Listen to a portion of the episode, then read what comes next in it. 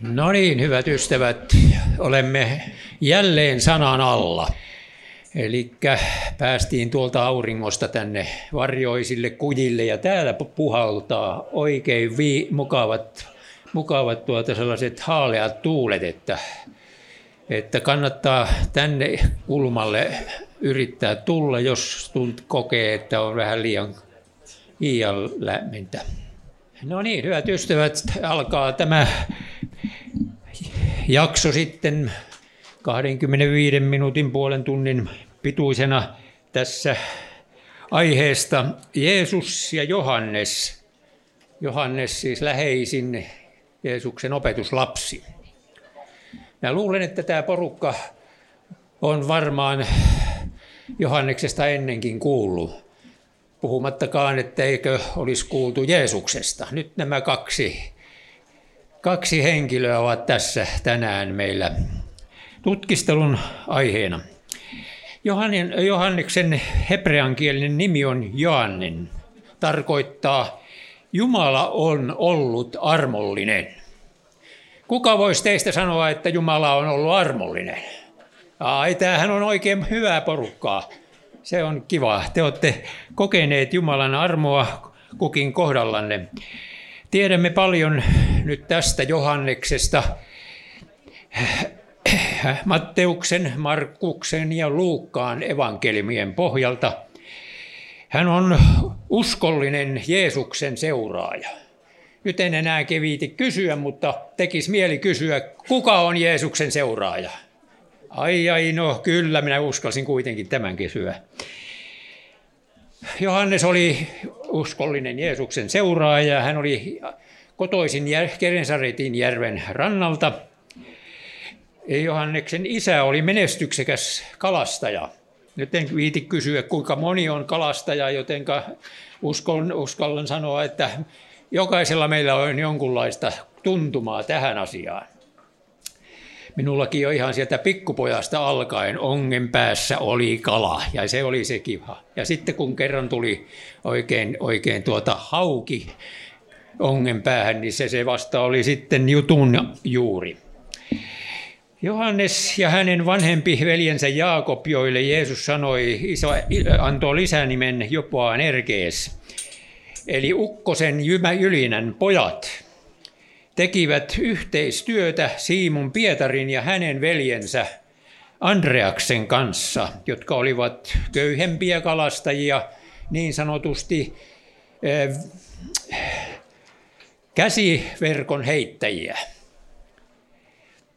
Johannes oli alkuaan Johannes Kastajan opetuslapsi. Johannes Kastaja oli siis Jeesuksen edelläkävijä.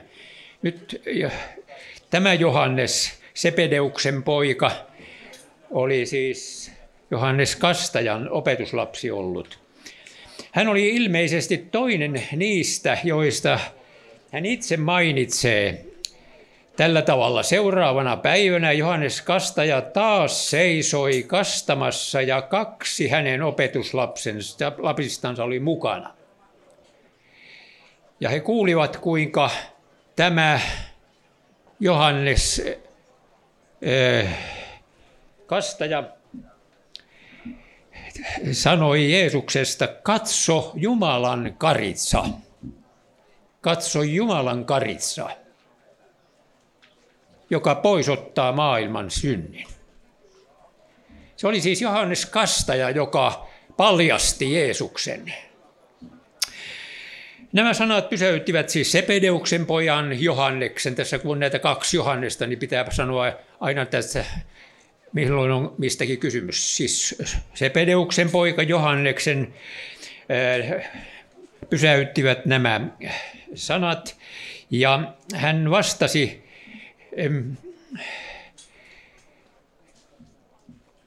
mitä te etsitte? Opettaja, missä sinä majailet? Jeesus sanoi, tulkaa ja katsokaa.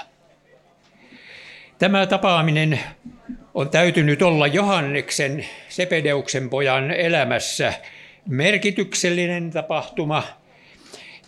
Hän oli, hän oli äh,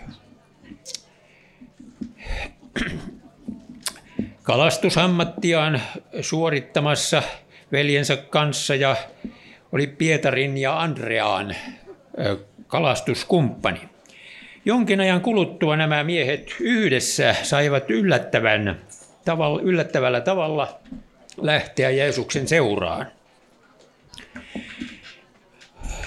Opetuslapset olivat tehneet koko yön työtä saadakseen kaloja, mutta mitään ei ollut tullut. Jeesus oli opettamassa rannalla, kun miehet saapuivat tietysti pettyneinä veneittensä kanssa rantaan. Hän kehotti silloin kalastajia heittämään verkkonsa uudelleen syvemmälle veteen.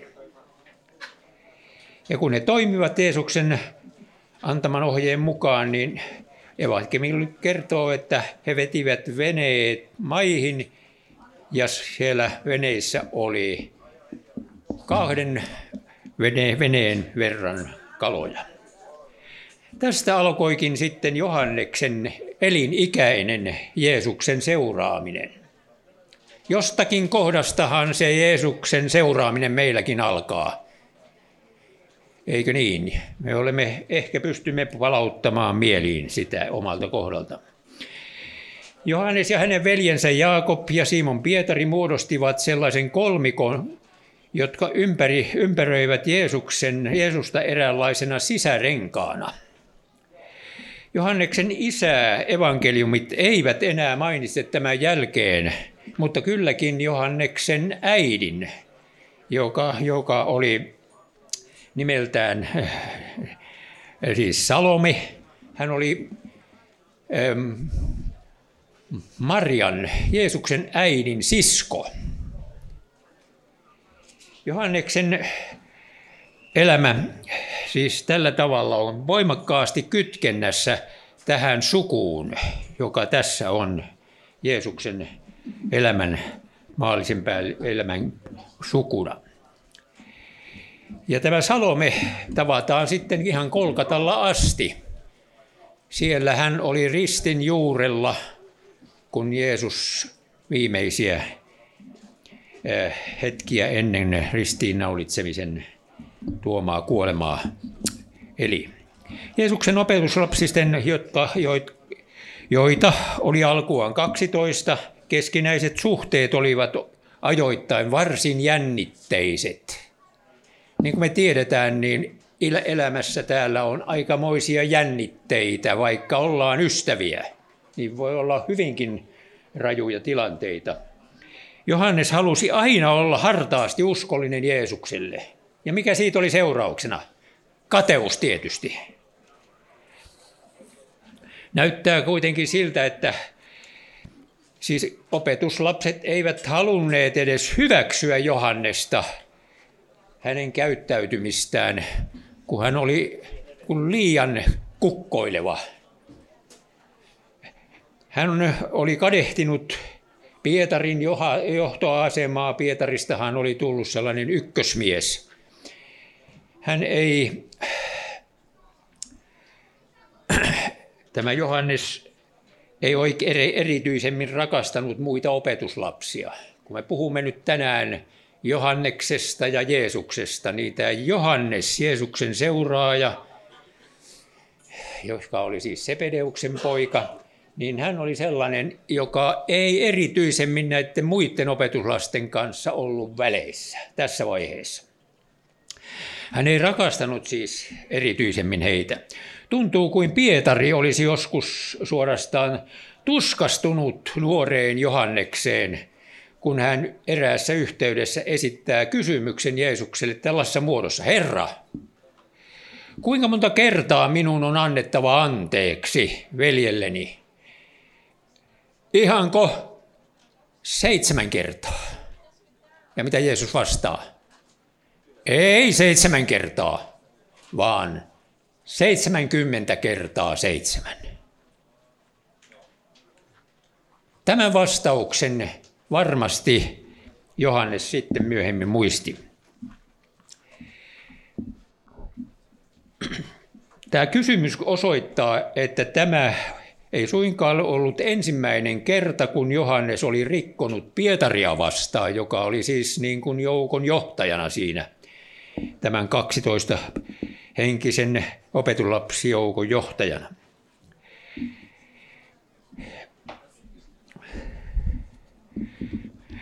Markuksen evankeliumi kertoo tämän jälkeen opetuslasten mielialoista tällä tavalla. Kun opetuslapset kuulivat tämän keskustelun, he suuttuivat Johannekseen ja hänen veljeensä, vanhempaan veljeensä Jaakobiin. Molemmat saivat oikein kuulla kunniansa, että tällä tavalla käyttäytyi. Johannes on kyllä hartaasti siis uskollinen Jeesukselle, mutta samalla kateus ja kunnianhimo näyttävät saavan ajoittain hänet hän valtaansa ja hän kadehti nimenomaan Pietaria ja tämän johtoasemaa, eikä suinkaan erityisemmin rakastanut muita opetuslapsia myöskään. Tästä asetelmasta siis käydään nyt sitten kiirastorstaihin, niin me siirrymme nyt siis jo sitten vähän eteenpäin kiirastorstaihin. On aika erikoista, että Johannes evankeliumissaan ei kerro ehtoollisen asettamisesta, joka oli eräällä tavalla kiirastorstain keskeisin asia, mutta Johannes ei sitä mainitse tässä. Jotain hänellä oli syytä siihen. Sen sijaan hän kyllä kertoo niistä keskusteluista, joita käytiin ehtoollisen aikana, ja ne ovat tietysti aika tärkeitä keskustelun aiheita. Luukkaan evankeliumi kuvaa meille ehtoollisen asettamisen varsin yksityiskohtaisesti. Ja siinä muun muassa sanotaan, kuka on, tai puhutaan tästä kavaltajasta. Tälle samalle pöydälle näin Jeesus siinä sanoo, ojentaa yhdessä minun kanssani kätensä myös minun kavaltajani. Ajatelkaa, ehtoolliselle käydään ja Jeesus joutuu näin sanomaan, että teidän joukossanne on kavaltaja. Voi sitä, josta tulee hänen kavaltajansa, sanoo Jeesus. Näin jokainen opetuslapsi joutuu tässä tilanteessa ehtoolliselle käydessään vakavan itse tutkistelun eteen. En kai minä ole se kavaltaja. Johannes istui jälleen mestarinsa vieressä niin kuin tämä jo Johannes kuvataankin. Jokainen meistä ehkä tuntee, että hän oli siis Jeesuksen läheisin opetuslapsi. Hän istui Jeesuksen lähellä. Niin hän istuu tuossa ja Jeesus sanoo, Totisesti, totisesti, yksi teistä kavaltaa minut ja Johannes nojautuu silloin Jeesusta vasten ja kysyy, kuka se on Jeesus? Kuka se on? Ja sitten Jeesus antaakin vastauksen kaikkien kuulen. Se, jolle annan tämän leipäpalan. Ajatelkaa näinä avoimesti kavaltaja paljastetaan tuossa hetkessä. Johannes kirjoittaa tämän jälkeen evankeliumiinsa silloin heti, kun Juudas oli sen sanonut, tai saanut sen leipäpalan, saatana meni häneen. Ja hän jatkaa, syötyään leipäpalan Juudas lähti heti ulos oli yö. Jotenkin nämä sanat, saatana meni ja oli yö. Nämä tuntuvat ikään kuin pimittävän koko tuon tilanteen. Sitten Johanneksen, Johannes jakaa, jatkaa kertomustaan Jeesuksen opetuksella muun muassa tällä tavalla. te ette kuulu maailmaan, ja hän viittaa nyt siis opetuslapsiinsa, te ette kuulu maailmaan, koska minä olen teidät siitä valinnut. Ajatelkaa, jos mekin voisimme olla tuota joukkoa, jonka Jeesus on valinnut tästä maailmasta olemaan oman, omanansa, hänen kanssaan elä, elämässä tätä elämää. Kyllä tämä on, kuulkaa, hieno osa.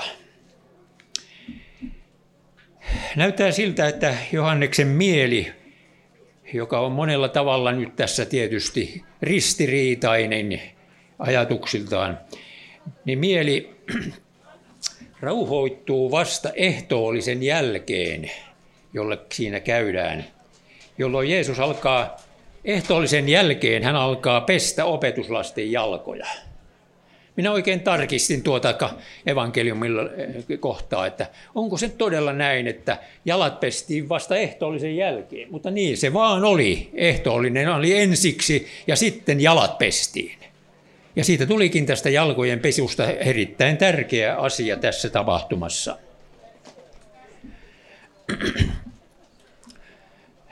Lukaan evankelmissa kerrotaan tästä näin. Jeesus tiesi, että isä on antanut kaiken hänen valtaansa ja hän oli tullut Jumalan luota ja oli nyt palaamassa takaisin. Johannes oli siis juuri kadehtinut Pietarin johtoasemaa. Nyt hän näkee, kuinka Jeesus alkaa pestä jalkojaan ja silloin Johanneksen, Johanneksen silmät avautuvat. Näin sanoo Aapeli Saarisalo, joka on oikein tällainen Israelin asioiden tuntija. Aikanaan oli, oli sitä. Minäkin hänet tapasin hänen vanhoilla päivillään. Tulin ihan kaveriksi hänen kanssaan. Hän oli, hän oli siellä Kenesaretin järvellä, hän, järven rannalla hän käveli, käveli tuota, tuli meille pitämään jotain luentoakin ihan avojaloin hän käveli siellä hiekalla. No niin, niin Aapeli Saarisalo siis sanoo, sanoo siis niin kuin tuollaiset, tuollaiset ajatukset. Jalkojen pesuhan on orjan työtä. Jeesus on nyt alentunut tekemään tätä hommaa. Ja tämä on oppitunti koko opetuslapsijoukolle, joka siihen on kokoontunut nyt hänen ympärilleen. Ei vain siis Johannekselle ja Pietarille. Johannes halusi olla parhain opetuslapsi. Pietari taas halusi olla porukan johtaja. Siinä oli kaksi kilpailevaa henkilöä. Nyt Jeesus alentuu kaikkien alhai, kaikkein alhaisimmalle paikalle. Ajatelkaa, kaksi johtajaa ja sitten Jeesus alentuu heidän heidän edessään. Ajatelkaa, Jumalan poika alentuu noin alas.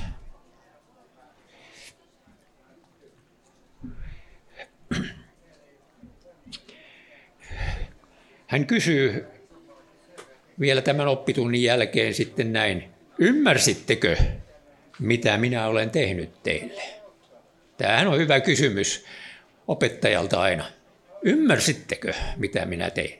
Joo, nyt Jeesus kysyy tämän näiltä opetuslapsiltaan.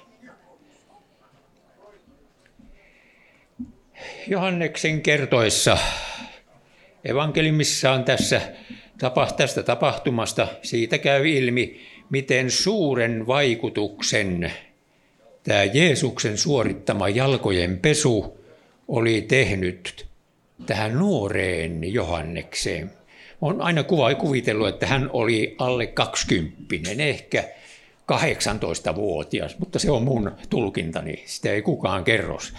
Luulen, että hän on ollut nuori kaveri siinä miesten joukossa ja hän on erityisen halukas olemaan Jeesuksen opetuslassa. No nyt Johannes kertoessaan evankeliumista tästä, niin siitä käy ilmi, että, että tämä vaikutti häneen syvästi. Hän, häneen, joka halusi aina olla kisassa ensimmäinen. Huomaammeko me tai koemmeko me itsessämme tämän saman hengen usein olla ensimmäinen, olla parempi kuin toinen? No tässä nyt tulee tämä Johanneksen kohdalta.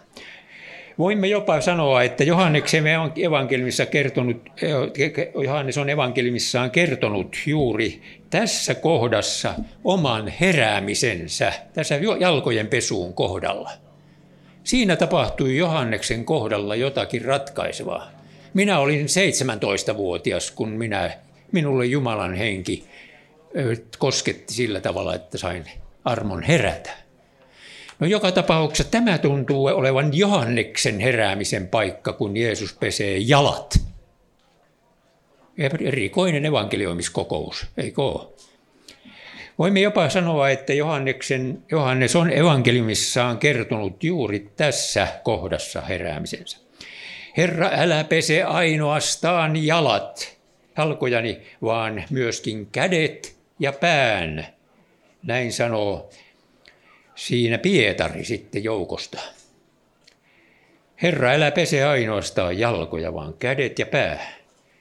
Tässä tulee nyt sitten, voi sanoa näin, Pietari, syntinen mies ja hänen karu tunnustuksensa.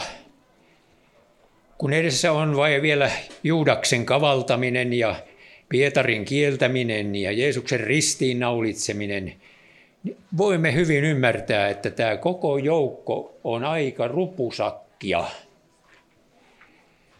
Nöyryytys on täydellinen koko opetuslasten piirissä. Ilmeisesti juuri tässä tilanteessa myös Johannes tajusi lopulta jotakin omasta kelvottomuudestaan. Tällainen 18-vuotias kaveri, niin hän on, hän on sellainen, joka menee eteenpäin, joka jolla on halu mennä eteenpäin. Mutta sitten kun sieltä pudotaan, oi että, se voi olla suuri siunaus. Ja tässä se on sitä. Jeesus, minulla ei ole rakkautta. Näin me voimme koeta kokea tuo Johanneksen tunnustuksen. Tarvitsen sinun joka hetkistä apuasi.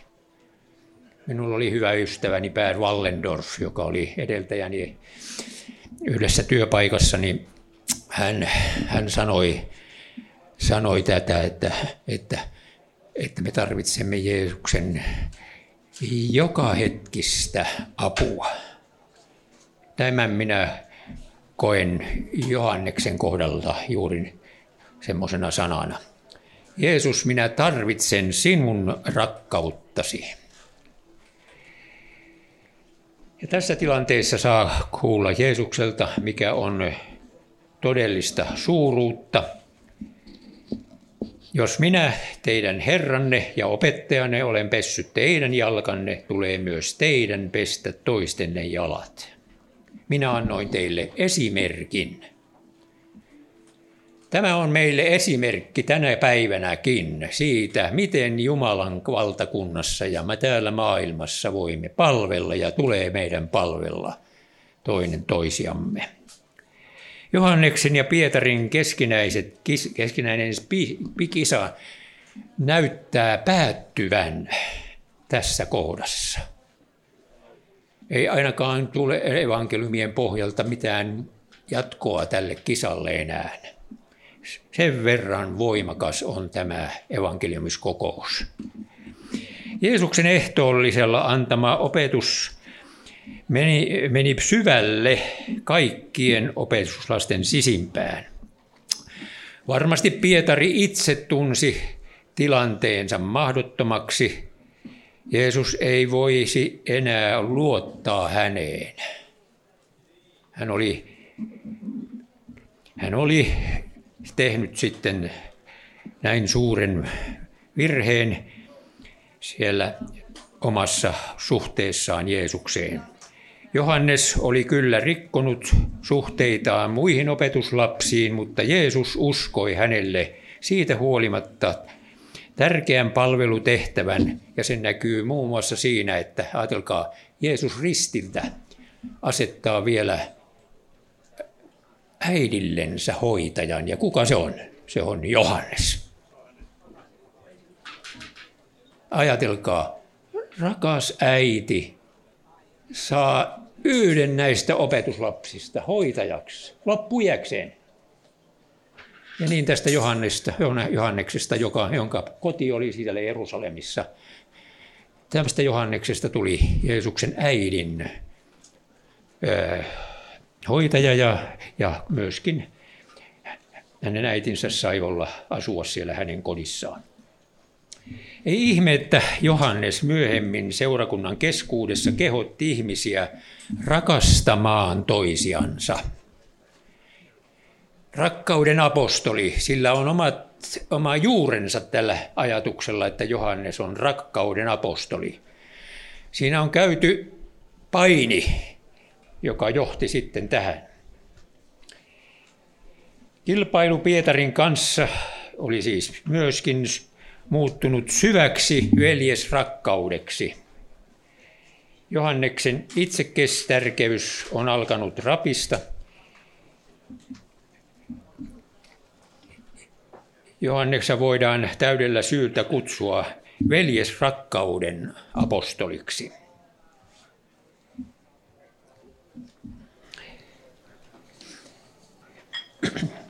Apostolien tekoihin, kun menemme, ne kertovat Jeesuksen ylösnousemuksen jälkeisestä ajasta, siitä kun pyhä henki vaikutti opetuslasten kasvavaa yksimielisyyttä. Pyhä henki vaikuttaa tätä yksimielisyyttä. Hän vaikuttaa meidänkin raamattupiireissämme, meidänkin ystäväjoukoissamme, kun me kokoonnumme Jumalan sanan äärelle. Pyhä henki vaikuttaa. Katumuksen kyyneleet olivat vallanneet opetuslapsien mielet jo kiirastorstaina ja pitkäperjantaina. Ristiinnaulitseminen tapahtui, tapahduttua. He häpeisivät varmasti Siihen häpeään se, se, se niin kuin sekoittui pelkoa, mitä heille tulisi vielä tapahtumaan oikein tässä, kun Jeesus kuolee. Mieli oli heillä maassa ja Johanneskin suuruuden, hänen suuruuden haaveensa romuttuivat täydellisesti. Johannes ei uskaltanut kolkatalla, tai oli uskaltanut kolkatalla seuraamaan ihan sinne juuri, ihan siihen ristin juurelle. Ajatelkaa. Hän tuli ristin juurelle saakka. Ja siinä hän sai siis niin kuin tämän tehtävän sitten Jeesukselta äitiänsä ajatellen. Vaimo, katso poikasi. Siitä oli äidille sana, tässä on nyt sinun poikasi joka sinusta pitää huolta. Sen tehtävän hän toki oli, halusi ottaa vastaan suorastaan luottamustehtävänä. Johanneksella oli koti siis siellä Jerusalemissa ja sinne Maria sitten sai asettua asumaan. Niin. Pitkäperjantain pimeys toi mukanansa todella synkän vaiheen. Mutta aurinko nousi heille kolmantena päivänä. Enkeli vieritti kiven haudan suulta ja naiset kiiruhtivat haudalle ensiksi. Ja Johannes oli alusta alkaen johtava henkilö Jeesuksen apostolien joukossa. Hänellä oli ollut läheinen henkilökohtainen suhde vapahtajaa. Nyt hän palveli tärkeissä tehtävissä seurakuntaa. Ja tätähän on juuri Jeesuksen palveleminen tänä päivänä seurakunnan sisällä, Jeesuksen omien keskellä ja, ja, ja Jeesuksen ö, lähettäminä, niin saamme olla tehtävissä. Ja sitten ihan lopuksi vielä viitan vaan siihen, että ajatelkaa, kun Johanneksen kirjeitä on kolme kappaletta kaiken kaikkiaan. Niistähän on kaksi hyvin lyhyttä, sellaisia oikeastaan tervehdyskirjeitä. Mutta sitten yksi on pitempi, tämä ensimmäinen kirje. Hänen tämä ensimmäinen kirje alkaa tällä tavalla voimakkaasti. Mikä on alusta alkaen ollut?